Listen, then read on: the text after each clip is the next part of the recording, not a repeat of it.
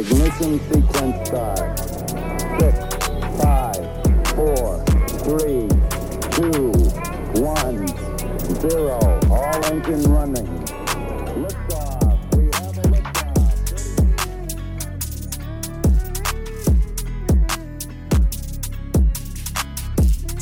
Ladies and gentlemen, welcome back to another episode of Orbital Takes. Today is Wednesday, September 28th, and today's episode is brought to you by Space Flight Hub and Space with Spo, the only space accounts you need to be following on the internet. We got a quick episode for you today. We're going to be recapping the DART mission, and then we're going to go into everybody's favorite segment, the launch and scrub of the week. First off, let me just say congratulations to everybody at NASA, everybody at JPL, everybody on the DART team. Pat, we did it. We smacked the shit out of that asteroid last night. How you doing? How you been? And give me your immediate thoughts.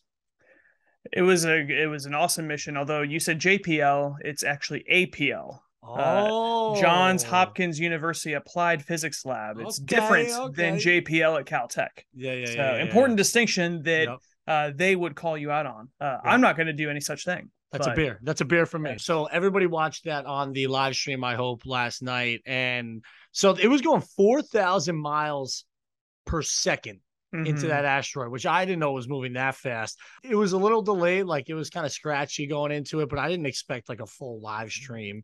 I mean, it's pretty far away, right? But like you got to see the ejecta come out. I mean, then you just see the camera goes dead, and then everybody just starts freaking out at NASA, like cheering and everything. It was pretty cool. Yeah, it was pretty cool. Like you, I didn't realize we were going to see like a a, a a live stream of it, Yeah. which when you think about it, of course we were going to see some kind of a live stream. It's not like they're, you know, beyond the orbit of Mars where it takes, you know, minutes and minutes and minutes to get back, but uh yeah, it was it was a really cool thing to watch live for sure. when I was watching the press briefing after the DART mission, so right now we don't even have the data yet. It's going to take like a month. They said like everybody's asking Right. questions today. Like, so did it work? You know, where, where's this asteroid now? Is it still on course? It takes a little bit of time to get that data, but the interesting thing is that if we were there right now, hovering over the asteroid. Apparently, you would still see some of the ejecta like floating because of the gravity of this thing, right? And Yeah. because the gravity is so low, it takes a long time for these things to fall back if they do. So I just think that's crazy how right now, if you're just hovering over it, you're still seeing that impact. And I think the impact is something about like 10 to 20 meters deep. I mean, that's pretty deep for an asteroid. You know, we've talked before how weird asteroids are. I think before we would have expected a, a normal sized crater, but Mhm. as we've learned from the Hayabusa mission, from the Osiris Rex mission uh, over the last couple of years, these things are really just they're not solid bodies. They're not Mhm. solid surfaces. They're, you know, uh, gravel that's jumbled together by gravity, basically. Um, so uh, yeah, it it was cool to see the various telescopes catch the ejecta like there was the atlas telescope. There was i saw recently just a few minutes ago the jwst caught it as well. It's uh and then the LICIACube which is basically like a little gopro cu- cubesat type of thing that was following along to capture the the immediate moments pre uh, proceeding the the impact. So like you said we still have a ton of data to get down and we're not going to know for a long time if it actually worked or not. Yeah. um well i should say like it worked. We, Oh, we yeah. impacted the asteroid. So the mission is a success no matter how you look at it. Yeah. uh, it's just how much was it affected uh that remains to be seen Yeah, I mean, this was a ma- you're right. This was a massive win. I mean, data aside, we didn't know what to expect. We've never seen this asteroid with our own two eyes, right? I mean, like, so we actually physically saw it now. I mean, we definitely crashed into it like hundred Yeah. percent. Yeah. It's just a matter of like what happens now, right? I mean, bravo to all the news outlets. I thought they did a great job yesterday. Apple sent out a notification to all iPhones, which uh on like their news uh, like the news app that they have on the Apple phones. You had things like uh, TMZ posting it. You had No Jumper, which had the whole, which has the whole hip hop industry, right? I mean, I thought the internet did a great job. I got a ton of texts about this. I mean, it just seems like with the Jupiter news and with this, this has been like such a big space week so far. It's been so fun, and people don't even realize it with like the hurricane happening and everything down in Florida. Like, like you know, we're relying on satellites. Like, this might be one of the biggest space weeks of the year. Uh, absolutely, no doubts. W- When our space nerd news makes it into the mainstream, you know that it's a big deal. And I think everybody can get behind this mission, right? Yeah. It's, you know, we can debate all we want, whether or not we should go to Mars, whether or not we should return to the moon. Uh, obviously, I think that we should do both those things. Yeah. There's going to be people who disagree with me on that, but I think everyone can agree on we should definitely protect our planet if we can. And Yeah. this is a step in the right direction to be able to do that. Yeah, so that leads me to my next question. Should we as Earthlings rest easier now, knowing that we do have the first planetary defense mission out already, right? Like that we've already done one of them. I think we can sleep a little easier. I think there's still a ton left to be uh, uh, learned, and uh, I think they've only really discovered. I, think like 85 to 90 percent of Yeah. the potential planet, um, not planet killers. That I think that they have identified all of those, but the you know city-sized asteroids that would still cause a huge um impact uh, no pun intended uh, a, a huge uh, uh problem for us that there's still a lot of those left to be discovered so i think Yeah. you know we talked about last week the neo surveyor mission that has now written been written into law Mhm. let's now follow up this great planetary mission with a planetary defense mission with a great second planetary defense Yeah. mission and just keep building upon that Yeah, and I want them all to be called. Well, even though they can't be called Dart anymore, right? Because they're not all going to be double asteroid right redirection tests. right. Like you know what I mean. But I mean, Dart is just the perfect name. It really is. I love the. I love the Dart name. In the in the world of of space and NASA uh, horrible acronyms this one this Oh, one slaps goaded. Yeah, yeah, yeah. Top of the line there.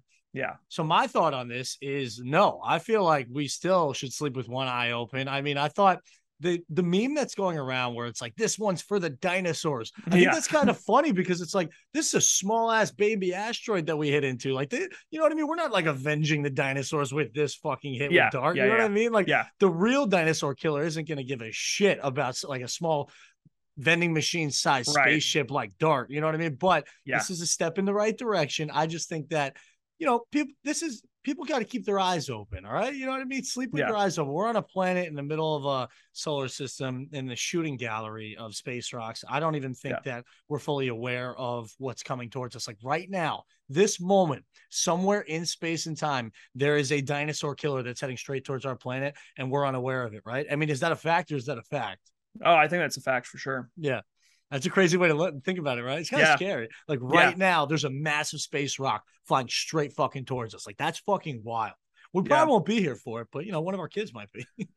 yeah uh, like you said we we may not know about it yet because these things are darker than charcoal in Oh, some yeah. ins- instances trying to see that against the background the black Mhm. background of space yeah. um, and try to try to then impact it as it's going, you know, hundreds of thousands of miles per hour.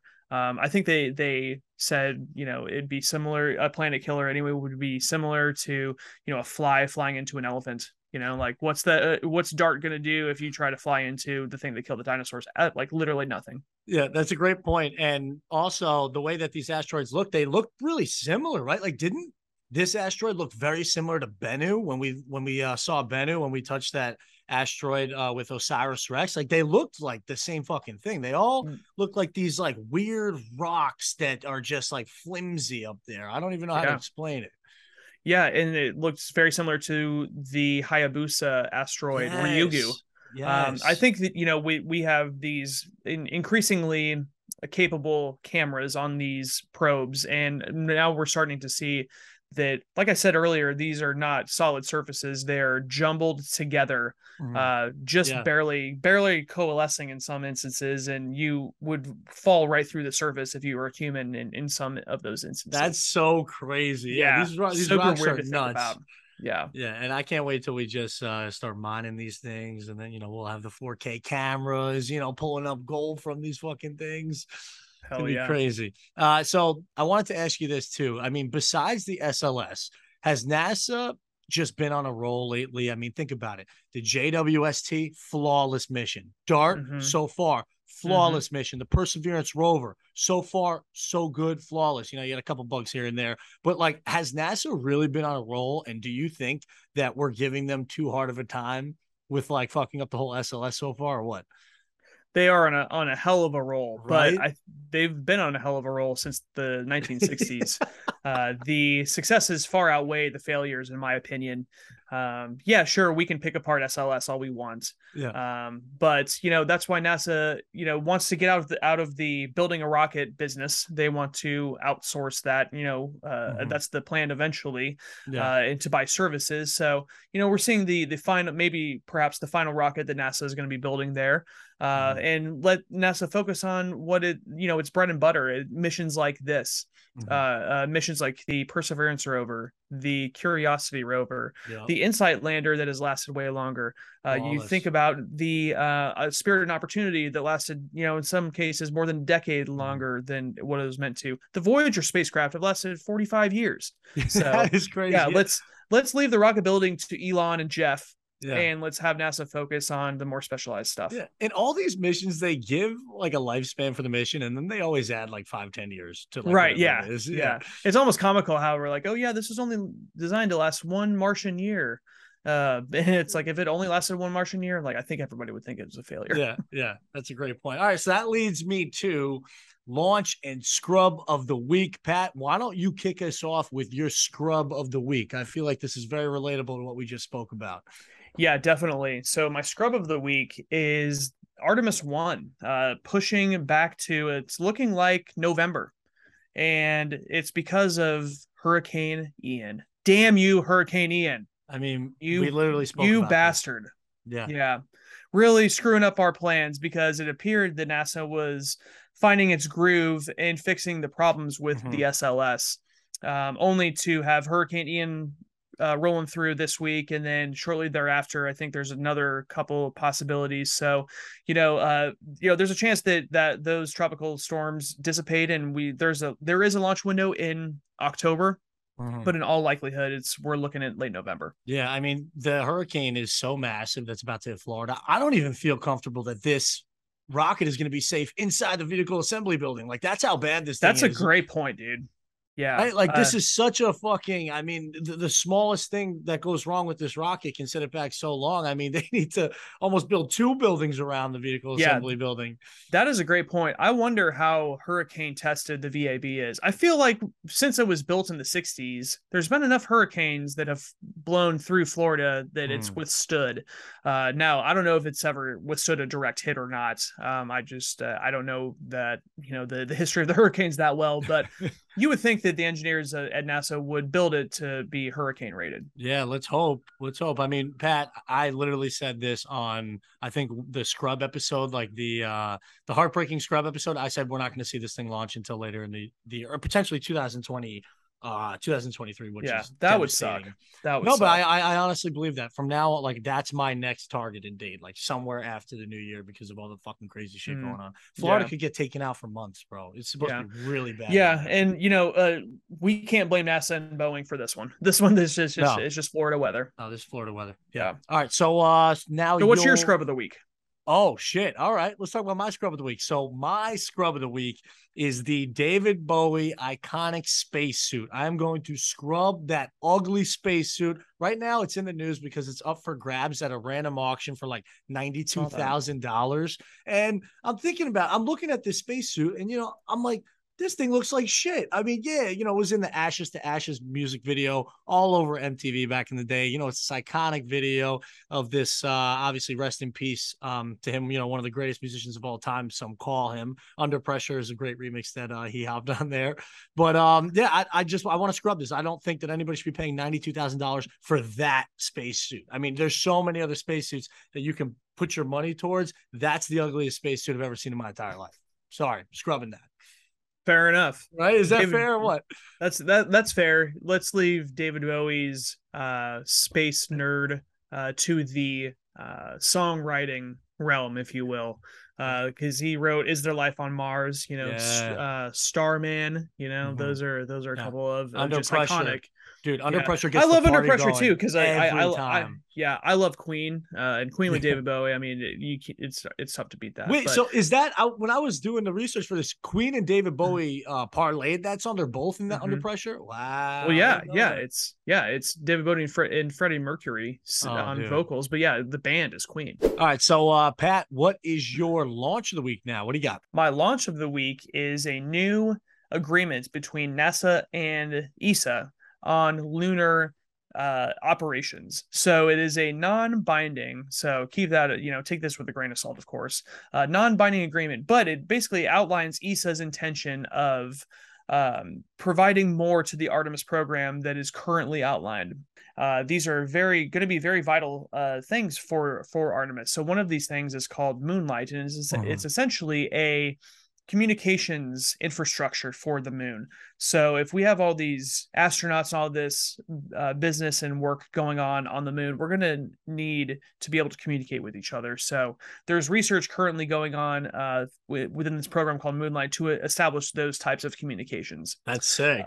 Yeah. So uh definitely uh you know something that is not necessary for the first landing or probably even the second or third landing, but as we get further and further into the Artemis program, it's going to be necessary. So thinking long term uh on that. My launch of the week is the Hilton brand. I don't know if you've seen Pat, but they are now going to design the crew suites for the new space station. So a collaboration between Voyager Space, NanoRacks, and Lockheed Martin is going to turn to Hilton to help design and develop suites for their crew staying on their space station called the Starlab. Right. So after the International Space Station, uh, one of the options uh, for astronauts to live in low Earth orbit will be the Starlab. And the Hilton hotels are like coming through and they're going to design the crew quarters, which is so sick. The uh, CEO of Hilton said, For decades, discoveries in space have been positively impacting life on Earth. And now Hilton will have an opportunity to use this unique environment to improve the guest experience wherever people travel. I mean, that's fucking sick.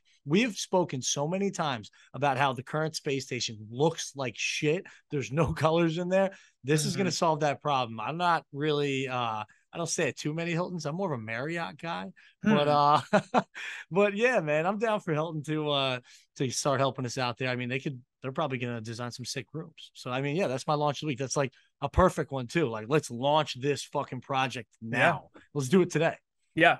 I was just listening to our good friend Robin at Supercluster and the Supercluster podcast, and they had a couple guys on talking about this very subject, which I had not heard this partnership was signed, but makes sense, right? As we Yeah. move uh, more humans into orbit, aesthetics are going to be more and more of a concern. Yeah. Um, shoot, you look at the Chinese uh, orbiting space station right now, and that looks way better than the International Space Station Yeah. is on the inside. Yeah. Uh, now you you know we have to also not necessarily blame NASA and its international partners. Like it started from one module, it grew to what it is today, and it was piecemealed along the way. And this is the first time we had ever really done this for 20 plus years. So, Yeah. you know, we we learned things along the way, but but yeah, I love that there's an actual other brand getting involved now, a hospitality brand, a hotel brand Yeah. to provide its expertise as well. And think about this like they designed sick ass hotel suites on Earth, but now they're going to have to reimagine it for like for zero G. Like, where does Yeah. the bed go? Right? Like, where does Yeah. the lamp go? It's going to be so. Whatever they design, I promise you, is going to be sick.